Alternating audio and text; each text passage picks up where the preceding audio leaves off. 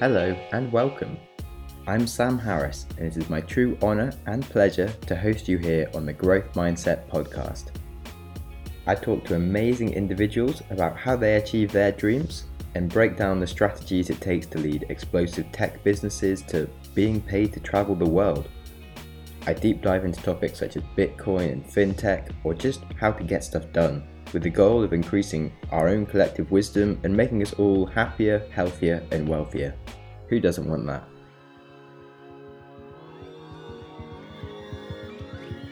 Today on the podcast, we have Sherman Lee.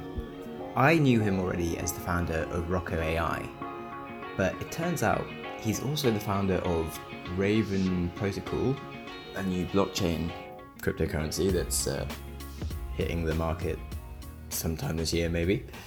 Um, he writes for Forbes and Business Insider and Huffington Post, which is pretty cool. And he also founded GoodAudience.com, a social media consultancy agency.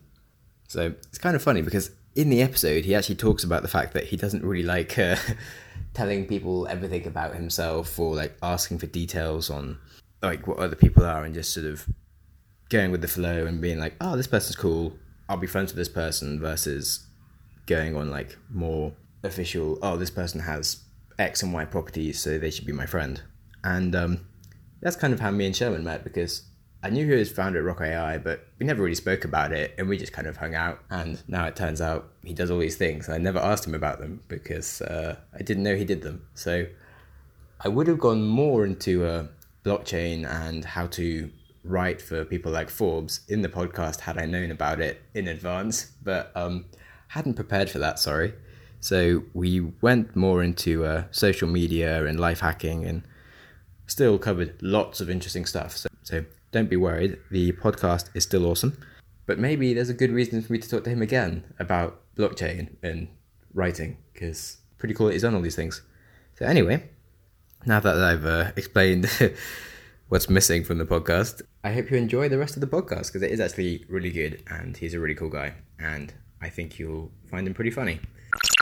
So instead of doing a normal sound check, I chose to ask Sherman what his most memorable life event was first because that was very logical at the time. And it's actually quite a funny story, so do enjoy. Uh, my, my first memory ever in my whole life that I can ever think of is at a McDonald's in Oakland, California. I was probably what between three or four years old. I can't really picture this time, but it was in one of those play structures back when it was you know still metal, mm. you know, that plastic stuff. So I climbed up into this hamburger. Um, you can actually go inside of that hamburger.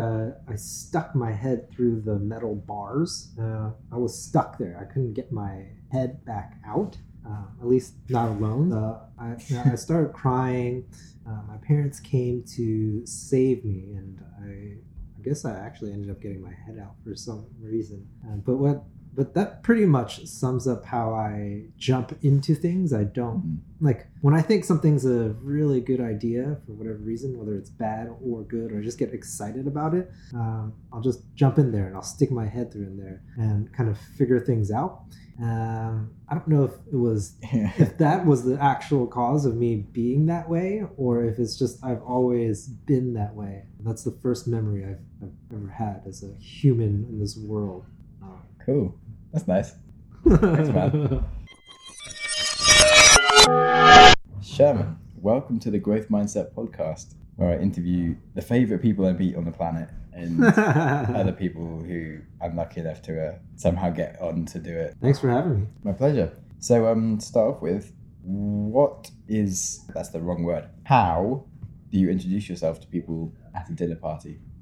Okay, that's well. First, um, I I'm an introvert, so I, I am probably the worst person to. I don't introduce myself uh, probably yeah. at all. Just hi. Your wife introduces you. And I'm, I'm Sherman. Um, and that's that's pretty much it. You know, most people say like um, things like, "Oh, okay. Well, well, what do what do you do?"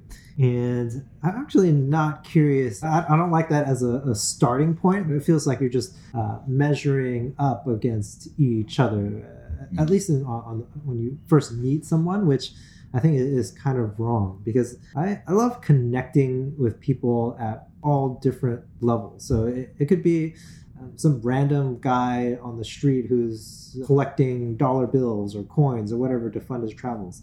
And I, I have absolutely um, no judgment towards that. So I'm more interested in uh, connecting along those personal levels. Yeah. Of, like, okay, cool. What, what are you interested in? You, you, you like, um, I don't know, hiking in the, the mountains of Hong Kong? What are your Mm. favorite trails and, and those kinds of things and those that's like when you reach into those conversations and you have those kind of similar interests i, I feel like that's a better time to uh, dive deeper into who that person is in terms of uh, where do you work in hong kong you know, well, you know those kinds of things Sure. that's my uh, approach um, yeah Cool. Yeah, definitely. I remember first sort of thought about it when I think I got to university and like in the first week you had the same conversation with so many people. I was just like, I'm not even telling anyone like which course I'm doing or what, and just sort of just I just started ignoring people when they're talking to me. And I basically I could sit next to someone and like a lecture and just make jokes about something that was going on. I'd be like, yeah, this person's cool. yeah And just didn't really care where they're from or what because I just knew I wouldn't remember anyway. yeah And um, yeah, but on that note, uh, hopefully people will remember, or for the rest of the podcast, at least have the context. What is your business and what is your role? Uh, I'm one of the co-founders of a company called Rocco, and it is a AI-powered social media marketer that helps you post on things like Twitter and Facebook. So what we want to do is be able to create unique content for a brand, uh, much better than a human can. And at the stage we're at right now, it's about collecting all the data so that we can train machine learning models to fulfill that vision. Uh, about 300 clients use us for uh, curating content to post on their social media channels today. Um, that's the biggest value we provide as we build out the AI and the machine learning models. Okay, cool. So is that completely automated? In like you give it your Facebook, your Twitter, and it just posts for you, or is it? Because I've only really seen the Slack integration. Like it just tells you things on Slack, and then if you like it, you can post it yourself. Right. So it- it's so it's not completely automated, although people have asked us for that to just automatically let the content loose on all these channels. But right now we we follow a an, an approval process. So Mm. Rocco will suggest that that content and ask a human if they would actually uh, want to post that on their Twitter or want to post that on, on Facebook. Uh, and that's we purposely do that because uh, we want to protect the the brand, and Yeah. we also want to uh, learn from whether or not they choose a specific content to post. Yeah.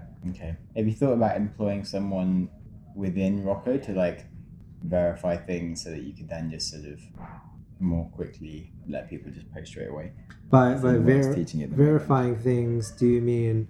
that it doesn't have swear words in for this brand or it's as in having someone that kind of takes semi ownership of what the brand voice is of different companies and Uh, just checking so like so it's not so it's in blending machine and man to deliver the experience that a Rocco client has Right, right. So th- those are things we we definitely have thought about. So I, Mm. I came from a social media agency uh, called Good Audience, and that essentially what we did was run social media marketing campaigns for brands. And I think we've worked with over three thousand clients uh, doing that. Um, so with Rocco, we wanted to take the absolute uh, uh, uh, extreme approach on the other end, where a machine will do the majority of the work. And so we we see it as a, like um, these things as two ends of the spectrum, where um, at some point in the world, we don't know when the, the social media agencies, the human crea- humans creating all the, the social media content, uh, maybe even the interns, uh, they will be replaced. But as we approach that actual future, uh, we want the, the humans behind the brand uh, to use a tool like Rocco to augment their their workforce. So we would rather have the humans on that side um, approving things rather than us hiring humans to do some of that work, which would um, very quickly blend into being a, a social media agency again. Ooh, okay. Yeah. Okay, so you said your role is co founder. Who is your other co founder? The co-founder is Shannon, and she's also my wife. Nice. Um, how long had you known her before you guys started this? Mm, about seven years. Okay. Were you already married when you started? Yeah, we were already married when we started Rocco. Cool. How was that in terms of a strain in the relationship? Well, uh, it'll be 2 a.m. and she can see me on Facebook, um, and she'll she'll have thing comments like, "Hey, that that doesn't look like code." so it's it's good. it, it's in a sense it, it, it's good and Mm. bad. The bad is that um, you know we're always working. Yeah. Um, the good part is we get to spend a lot of time together because we're working on this project. Mm, Whereas uh, in in a lot of relationships, uh, you know, especially if you're in a startup, the, the time the time you spend together is is on the low side. yeah, yeah, it's the hard one. Yeah, it's interesting. Like, you kind of do want to spend as much time as you can with your partner. Yeah. And it can be really hard when you're doing startups to like share moments and enjoy it. And it's also hard to get people to understand what it is you're doing all day sometimes. And then like if you go traveling, it's hard to really tell people exactly what it's like and to ever get them to understand your inside jokes Totally. other than the person you travel with. And but yeah, it's kind of the same for business. Like my mum loves to hear what I get up to, but she still doesn't really know exactly. And yeah, so that's cool. then one day I'll try starting a business with my wife, perhaps. But then my parents actually they tried doing one together. They found it really difficult, and we're like, you know what? I love you, and because of that, I'm not going to work with you because I'm not cool. Yeah. So- There's, there's, blah. Has there been any major conflicts because of working together, or do you think? oh yeah, sure. We we get into disagreements like uh, any healthy co-founder relationship is to getting into those debates. So there's often times where she feels very strongly about a direction or a vision Mm. and and you know so I, I come from an engineering background so I, i'm sometimes a, little bit more realistic about what can be completed um, the time it takes um, can we Mm. take a shortcut and yeah, and, and for the most part uh, when she sticks to her guns she ends up being right. Uh, so it'll be things like okay we shouldn't release this to the the public yet because it'll um, hurt our our brand. Like what if they have a bad experience about this? And so when she pushes me in, in that respect i go back you know it may take an hour or two hours and kind of think about it and come up with a, a different solution that kind of meets both of our objectives. Okay, cool.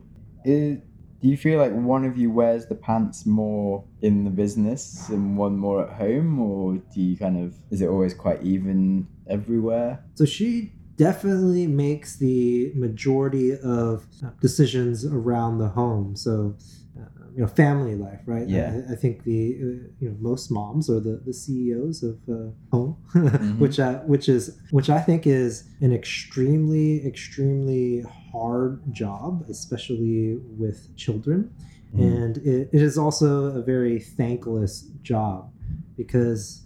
Um, you know, you talk to, to any mom there, you know, you Yeah, then kids just kind of expect it because they don't know anything else. It's always there. You can't you don't go out of your way to thank your mum for doing for being mum because they're already mum. So yeah, you should thank her more. no True. I, I definitely need. Thank you, Shannon. Big shout out there. Whoop, whoop. Cool. Um, and so you do more of the decisions on the business, or it's just more equal there? I, I, it's definitely more equal on that side. I do a lot of the the driving forward, thinking of new ideas, thinking of new partnerships, um, thinking a bit further into the the future. And she's the one who uh, you know brings me back down into the world with being realistic And from there, we, we, we come to a good compromise for both things that is good for the future, but also is possible in the short term and delivering value for our clients. So you now have about 300 customers. How did you scale up? How did you find your first customers? Well, well first, I, I would say, you know, we, we didn't do a ton of work in uh, trying to, to get customers because what we want to do is work with the early adopters, Mm. people who understand that um, AI and machine learning, it, it takes time to uh, train and learn from that, and, and they're willing to work with us closely to, to get to that vision. Um, but there's there's a few ways where we, we got our initial customers. It's um, you know through our network, uh, you know just know like just people uh, uh, that you know run different companies who are willing to try our product out. Um, and we also do content marketing. Uh, we talk to people on things like Twitter. Um, uh, I'm a contributor to things like the Huffington Post or these kinds of outlets. It's it's easy just to kind of uh, get a quick uh, outreach out and to get Mm. those customers. We we've done like crazy things where it's like growth hacks too. If we want to just like um, get a quick, uh, you know, 10 people to try something new out. Um, you can easily just hop on like AngelList and, um, you know, like, like for example, when we were in the Zeroth Accelerator, I had this idea where uh, I just wanted to get um, a, few hundred or so followers for the our, our AngelList profile. I, I don't know for what good reason. Well, actually, I do know the reason. There, the Zeroth batch had a page on AngelList and there was a ranking for every single company. I just wanted to be on the top of that list. That was the only Nice. reason, Uh, just just for Yeah. fun. So what I really useful metric for your business there. Not not a vanity metric. um, yeah, totally just stroking the, the ego. Yeah. Um, Cool. so what I did was um, just start following people on AngelList and sending them a message and say, "Hey, I want to give you this um, account to Rocco. If you'll just follow our page, I, I would really appreciate the support." And so there was actually two benefits to that. Uh, we quickly rose um, to the, the, the top of the, the list uh, on AngelList. Uh, we're number one um, for, for no absolutely no reason other than people were willing to follow that page. The second benefit was we actually got feedback from people who tried out Rocco, um, so all, all unintentionally. Cool. If they find just putting like a little extra step into social media makes a big difference, like talking to people. But like every anytime someone adds me on LinkedIn, I always reply, Hi, thanks for adding me. Why have you added me? And someone come back with like really good like, oh, I just saw your profile and I really wanted to talk to you about this and like, like half of them probably make up bullshit, but like they come up with a reason to be talking to me and at least, at least it becomes a contact that actually I can do something with. I just have like a bunch of random people that add me that it's pointless. And yeah, uh, do you use any um bots for like growing your following or? For my personal accounts, I, don't use any of those things currently. Um, you know, obviously, I, I've played with all that stuff in the past, and when you know, when you as, as a growth marketer. So I'll give you some context. Actually, the I I've been um, there's the, first company that I've ever started is um, uh, it's called Good Audience that that turned into a social media agency. We actually started off as a Twitter spam bot. Um, and uh, what, what we did was automatically favorite tweets. Uh, when favoriting used to be called favoriting, uh, now it's called likes. Uh, Yeah.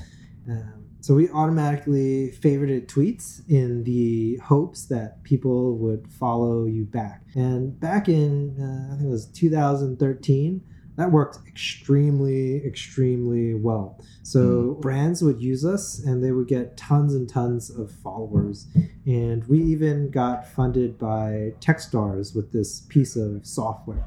Yeah. Um, but what ended up happening was we got shut down uh, by Twitter maybe four, four or five different times. Our, our customers got quite quite upset. You know, there'd be a period of one to two weeks where absolutely nothing was working until um, Twitter restored our API access. Mm. and um, you know, it, we, we we tried to kind of just hide from them and uh, four or five times and they, they kept on banning us you know and as we got more customers onto this thing Yeah. uh, more people or, or the faster we would just get banned again because you know we are making more api Yeah. requests um, and then uh, we we made a hard choice from there it was like do we continue being this underground tool and, and try to uh, avoid being Twitter, uh, or avoid being um, caught Yeah. by Twitter, or do we create a legitimate business that could be beneficial um, to to them and work closer to them? And so we ended up uh, following their terms of services. Okay. But still doing similar style sort of growth hacks of like liking people and things or Yeah, that, that was the the first step. Um, you we would present them a, a list of people that they could potentially follow, or we would build them a list of all these different tweets of conversations people were having uh, based on keywords or topics. And then it was up to the user to perform that action. Yeah. So it was no longer automated. And the struggle there was, you know, we were up against uh, all these other tools like Followerwonk or Yeah. audience. Um, and the, the, the major struggle was, um, you know, from our customers was, okay, this is cool. I could use you or these other tools. Um, but you know, you guys actually, you know, you you, you gave us a lot of uh, social media strategy on what to actually do do and how to use these tools. So why don't you actually just do the work for us? yeah. Uh, initially, we were kind of against that. Like, you know, like, no, no, no, just keep using our tool. Why would we do this work for you? And Mhm. they said, no, no, no, you, you don't understand. Like, we're willing to pay you more money. We just want your expertise. So we went down this path of being an an on-demand service for social media marketing. Um, uh, the clients started wanting to wanting us to do a bit more stuff, and over the years, uh, we, we ended up just being in uh, an agency. Um, Mm. So we, we never became a, a unicorn or anything like that. Uh, we were able to get more clients uh, linearly, um, and uh, we worked with brands like Kettle Brand Chips, HomeAway.com, Yeah. uh, the San Francisco Federal Reserve Bank, and um, these these really cool brands that wanted to get social media done. Mm, okay. And so you decided that was a terrible idea and gave it all up? Or No, it's still running to this day. all right. Yeah, but um, I would say intellectually, I, I don't Yeah. find you know running an agency challenging. Mm, And along the way, um, you know, I, I started um, digging into uh, machine learning and artificial intelligence. My, my background actually was doing five years of machine learning at Yahoo on the, the content platform. oh wow. Um, I, I scaled it. I helped them scale it from zero to 600 million users. And I just always had this intellectual curiosity of how to solve problems. And um, in, I think it was, yeah, in 2016, um, Tak Lo, who is the, the managing director of Zeroth.ai, um, and he was also one of the investors in Good Audience through through Techstars. He calls me and he says, "Hey, I'm starting this thing in um, Asia to do an, an, a machine learning and artificial intelligence accelerator. Um, you know, I, I think that you you could probably do something around social media." And I was like, "Wow, what what is in, in Hong Kong and what what is in Asia? You sound kind of just crazy right now. This Mm. sounds like a, a bit of a pipe dream." So what ended up happening was, um, you know, he every week he ended up calling me. Um, he ended up calling me again, um, you know, on Facebook, whatever, just pinging me like, "Hey, we're actually making progress here, and you know, these are the different investors who said they're willing to commit to this fund." Um, and it, it's you know he has all these different mentors and these different venture partners.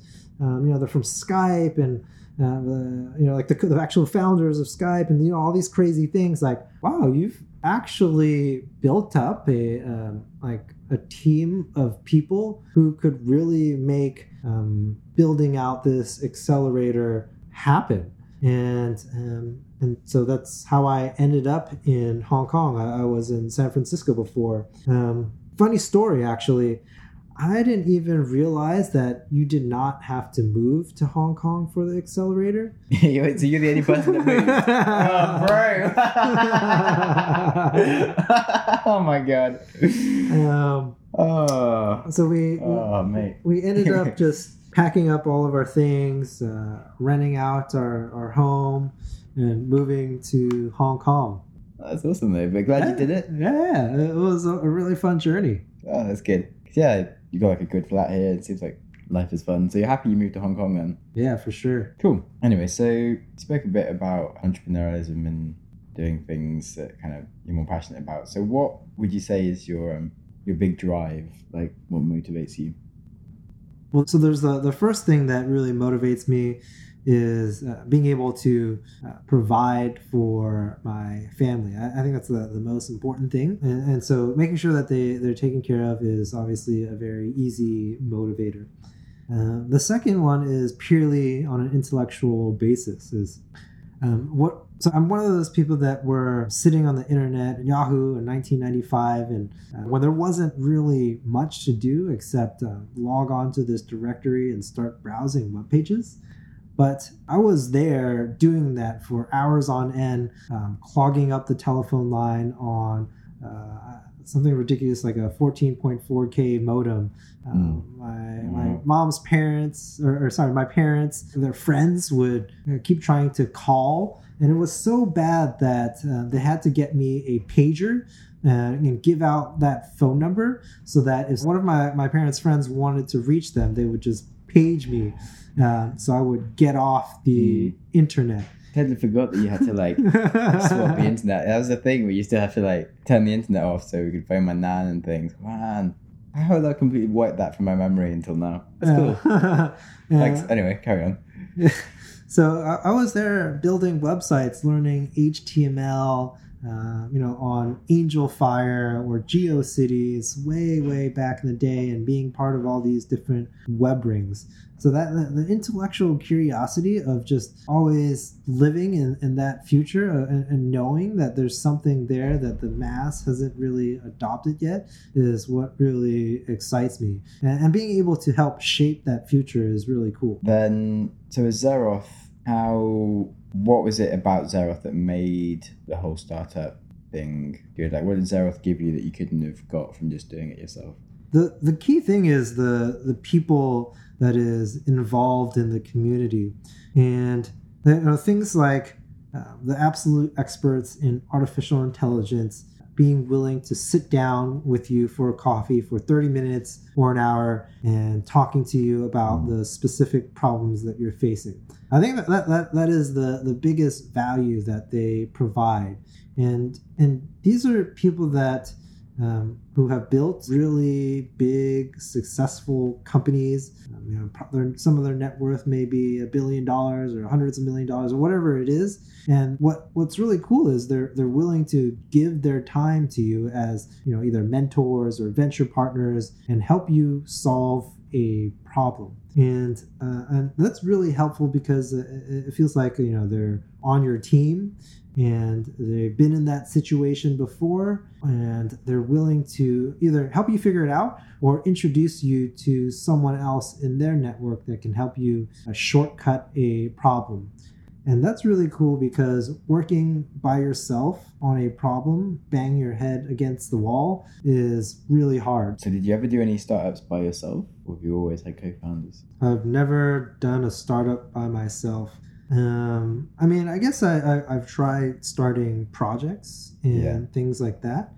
Um, that you know never panned out. Uh, you know, I first I would first start by myself, and but what I what I realized pretty quickly is that um, e- either I'm smart enough just to know that um, I can't do it alone, or Mm. I just enjoy working with other people. Yeah. Um, it, I, it just makes things a lot easier, I think, because someone else is better than you at something, and it, it's good to have that help. What do you think will be the main changes in the next five years in social media? So one thing I, I find really interesting right now is a social network called Steemit, and it's it's a, a it's a decentralized social network. And so the people that are posting on this platform, uh, their the the reward isn't in uh, the number of likes they get or the number of comments or the number of engagements. Uh, the reward is an actual monetary value. Um, and people can give them that value by upvoting a piece of content that they, they've created uh, uploaded onto their platform. With social media platforms like Facebook, uh, Instagram, and Twitter today, while they're they're all really good, I, I, I, probably owe a lot of my personal brand to Twitter itself. Um, but they, by by being a centralized platform, they actually own the, the full control of who gets to see the actual content. And basically, if you're a brand on Facebook, if you don't put any money into their advertising platform, the, the majority of your content on your Facebook business page will not be seen by your followers, um, mm. which is problematic. Okay, do you think Steem is going to be like the next wave or something like that? I I think there's room for more social media platforms because. Um, because right now, what would if you think back uh, uh, uh, about being a marketer, yeah. it's all about finding ways to um, tell your story to the world and cutting through that noise. And hmm. so this is really great for very large corporations and brands who have uh, millions and millions of dollars to deploy onto the Facebook advertising platform. Yeah. But I'm an entrepreneur and uh, I'm a very big fan of startups, and all my friends are basically founders. They don't have those million dollar budgets. So I believe in a, a much more fair system. You know, it doesn't even have to be fair, right? They figure out growth hacks of how to get around existing systems to make sure that they're getting their message across. So I think there's room for other platforms to come into this world where the the community has a huge say of what gets to be seen. Reddit is a good example of this. It's the community deciding uh, what to upvote. Um, they're deciding who who gets to see what, but with Facebook, you don't really get to decide, right? I mean, you know, mm. your initial followers, uh, you know, they can like it and whatnot, and it helps uh, get get that content in front of more people.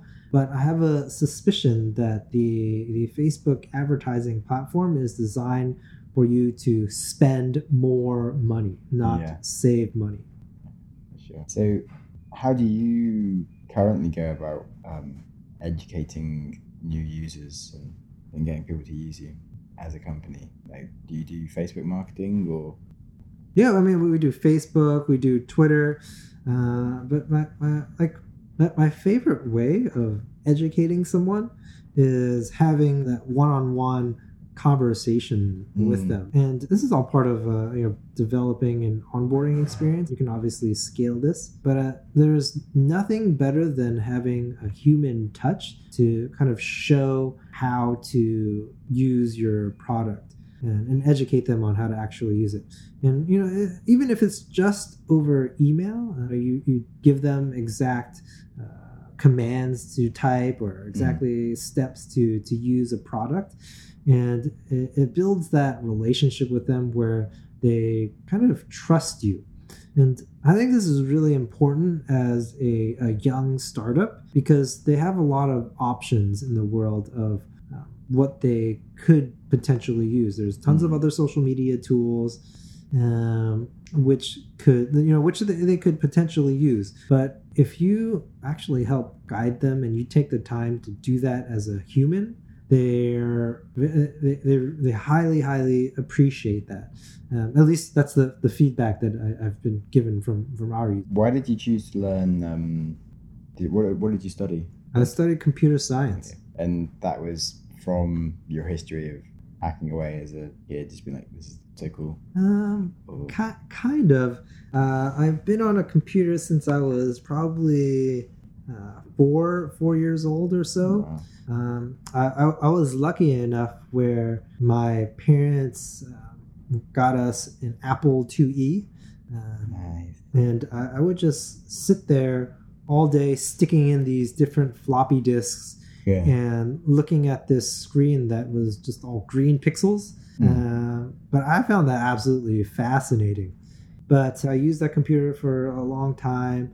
Um, and then I got a, a Macintosh at some point and connected a modem to it um, and, and was on the internet, uh, Yahoo and AOL and all these things. But uh, initially, when I went to college, I didn't have an intention to, to major in computer science. I just started, I I was just kind of exploring. My parents actually wanted me to do uh, accounting or business or something like that. You Mm. know, like a, a proper good student who's who was who's you know, really good at math. Yeah. Um, but um, I, I took my first programming class, and there was a, a very deep enjoyment of um, making a piece of program just kind of work and run. Um, I think one, Yeah.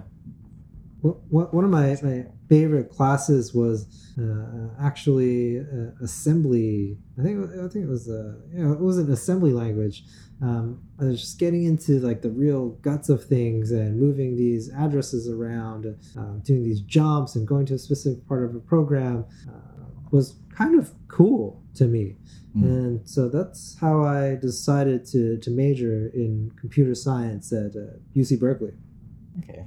Cool. Um, then along the way, were, have you had anything that you were told like you wouldn't be able to do or that you'd be bad at, and you sort of felt like it was hard, but you kind of used some of the growth mindset kind of philosophy and was like, I'm gonna make myself do this, or Yeah. good. Yeah. Okay. So uh, I would say, as an introverted engineer, um, starting my first company, I was absolutely terrible at selling something.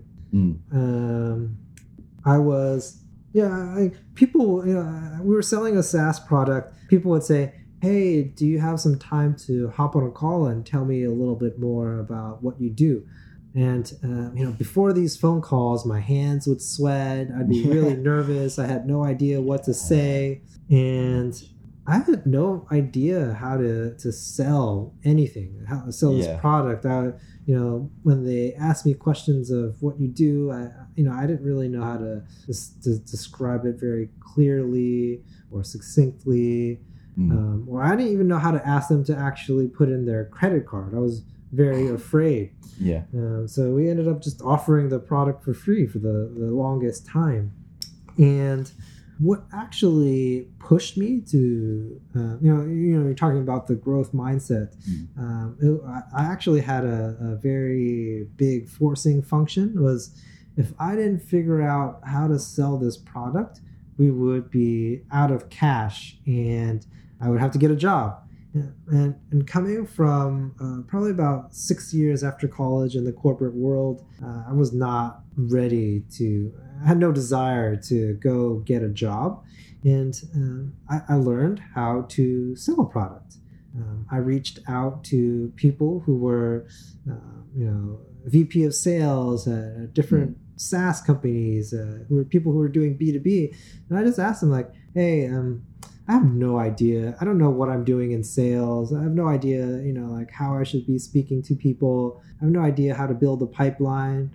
And to to my surprise, they were actually very willing to help.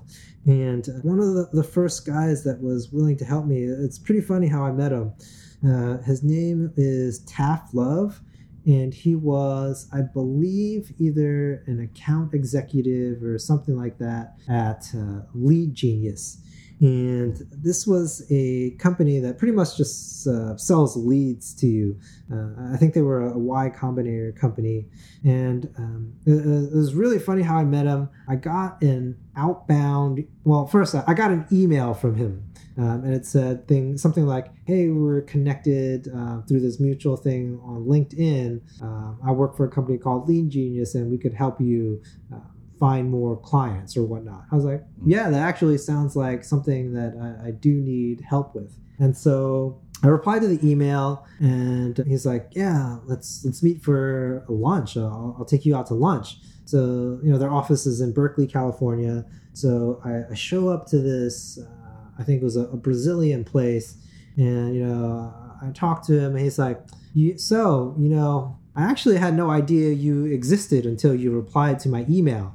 And that kind of just blew me away. I was like, "What? what? What do you mean?" He's like, "Yeah, all that stuff was automated." I'm like, "What do you mean it was automated?" He's like, "Oh, well, um, we scrape the internet for companies and contacts. We get their email address. We set up all these automated campaigns." Um, and then we just hit play and these emails automatically get sent out and i don't really know of anyone until they the reply i'm like holy shit, that is fucking amazing. I, I didn't Yeah. know that is, is possible. Um, he's like, yeah, well, okay. So it sounds like you're not a really a, a good fit for Lead Genius today.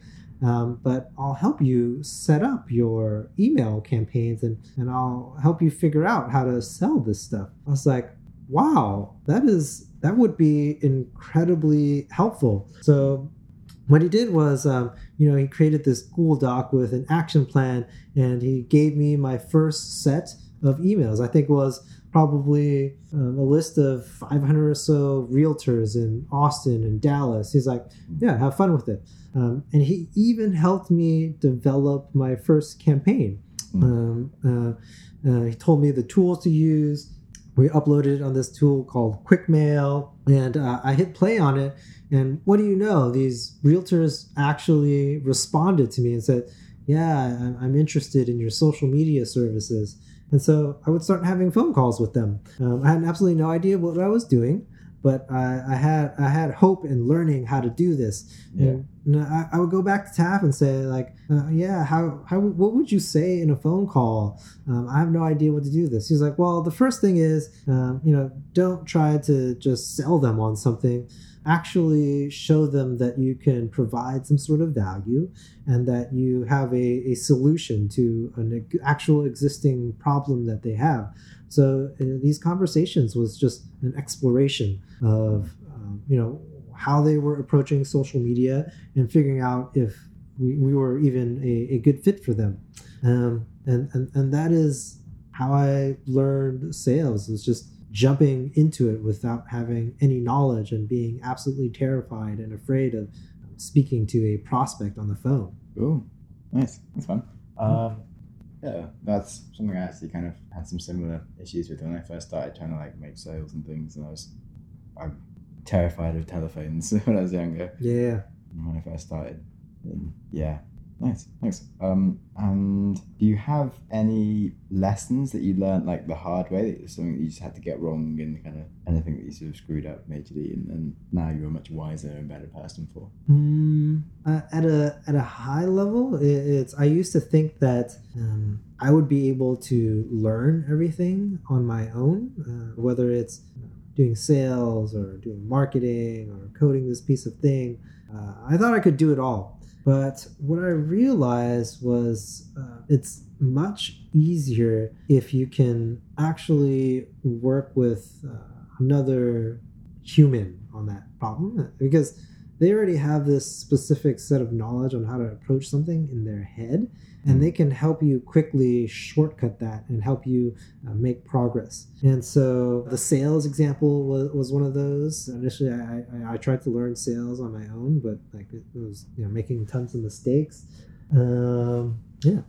Okay. Do you have any favorite books? I, I read a lot of the the startups and the entrepreneurial books, uh, but I haven't made a lot of time to sit there and read these things. Um, so what I've actually been spending a lot of time doing is listening to podcasts, and I think just I could sit on the bus and on the on, like on my way home, or I can sit on the train and I can just kind of zone out and listen to this piece of podcast um, and learn a, a very valuable lesson. And um, yeah, I've listened to a lot of uh, audiobooks as well, which is kind of the same. One of one of my favorite books was uh, Founders at Work. Uh, I really enjoyed as a book because I, I, I lived in the uh, internet in, in 95, 96, and it went through some of these stories of how incredibly hard it was for these founders to actually make it, which is, I guess, inspirational in a sense. Um, you know, just eh, when I'm going through some sort of rough time, just knowing that other people had a rough time was really helpful. If you could wake up tomorrow having gained one ability, what would it be? What I really admire from really great entrepreneurs is their ability to tell um, a really interesting story. And they've used this power in many different ways. Uh, it's in fundraising, uh, it's in recruiting their team, it's in sales. And like for some weird reason, they have this ability uh, through storytelling to make a lot of stuff happen when they have absolutely or even close to to nothing. Um, so it, it might be recruiting your initial founding team for when they're they're willing to go months on end with no salary or anything like that. Um, it may be able to be able to uh, raise millions of dollars uh, with no product, no code, and all purely on vision. Uh, I think that's a, an extraordinary uh, ability because by by being able to tell that story of um, where you can get to in two or three years, um, you get buy-in in the initial days to to actually make that happen. The key thing is they're they're able to execute against that as well, which I find incredibly impressive. As a, a very logical engineer, I, I find it kind of hard for me to to do that because technic like in terms of technology I, I, can see what's what's going to be possible in the next three months. And so I, I would say I kind of lack that ability to um, tell that story uh, of what can happen and and building this uh, community uh, around that. And I, I find it really interesting because uh, the people that can do that, they, they make a lot of stuff happen. They build a lot of momentum in a very short amount of time. Um, and then when they're able to do that, um, everyone wants to, to pile in, right? Because they want to be part of something successful in the early days. And having that social proof, um, it really helps leapfrog that. okay. I love it. Cool. All right. Cool. Thanks, man. Thanks so much for making the time. And then, sorry, Yeah, it no took worries. like two hours before we even started. No, no, thank you. That was fun. It just felt like a conversation. Yeah, well, this it, it was a conversation, I guess. Yeah, true that, true that. Cool. Podcast over. And so here ends the interview part of the show.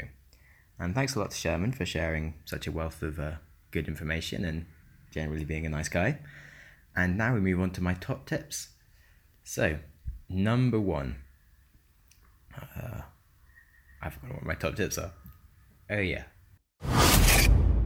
Number one, someone else is better than you at something. So it's good to have people around to share the effort with, and you're probably not the best at doing anything, and there's always someone that's better than you. So when you're starting a business, try and find a founder or someone to help you on the things that you're bad at. And when you're trying to grow a business, don't try and take ownership of every single little thing because that's just silly. Number two, sink or swim. Putting yourself in a difficult situation really brings the best out in you. Like not having any money and uh, being afraid of how to put food on the table made Sherman actually deal with his demons and learn how to become a good salesman. He was just completely scared of it beforehand. So just put yourself out there and you'll improve so much faster than if you always play it safe. Number three, mums are awesome. Uh, they have lots of shit to deal with. Thank them or give them cards and flowers and things and make sure they know that they're being appreciated. And now onto books. Sherman recommends Founders at Work Stories of Startups Early Days by Jessica Livingston. Uh, this looks like a really interesting read. It's basically um, a summary of loads of really interesting founders and the story behind how they started their business. So, people like Steve Wozniak at Apple and founder of Flickr, founder of like Lotus Cars, PayPal, Hotmail. And each chapter is just a new person and it's just like lots of small, interesting stories. So, yeah, I'm sure you will all enjoy that. You've listened to an episode of the Growth Mindset Podcast. If you enjoyed the show, please subscribe on your preferred app and give me a good rating. If you are unable to give good feedback right now, try sharing the show with a friend who will, or just wait for the show to improve. If you have any ideas for the show or you just want to reach out, I'd love to talk to you. On Twitter, I am at Sam Harris Tweets or Instagram Sam Jam Snaps. Show notes, along with links to everything that we discuss, are available at growthmindsetpodcast.com, along with information on how to get involved and blog posts on cool things that you should be aware of. Thanks so much for listening, and I hope you enjoy your next podcast.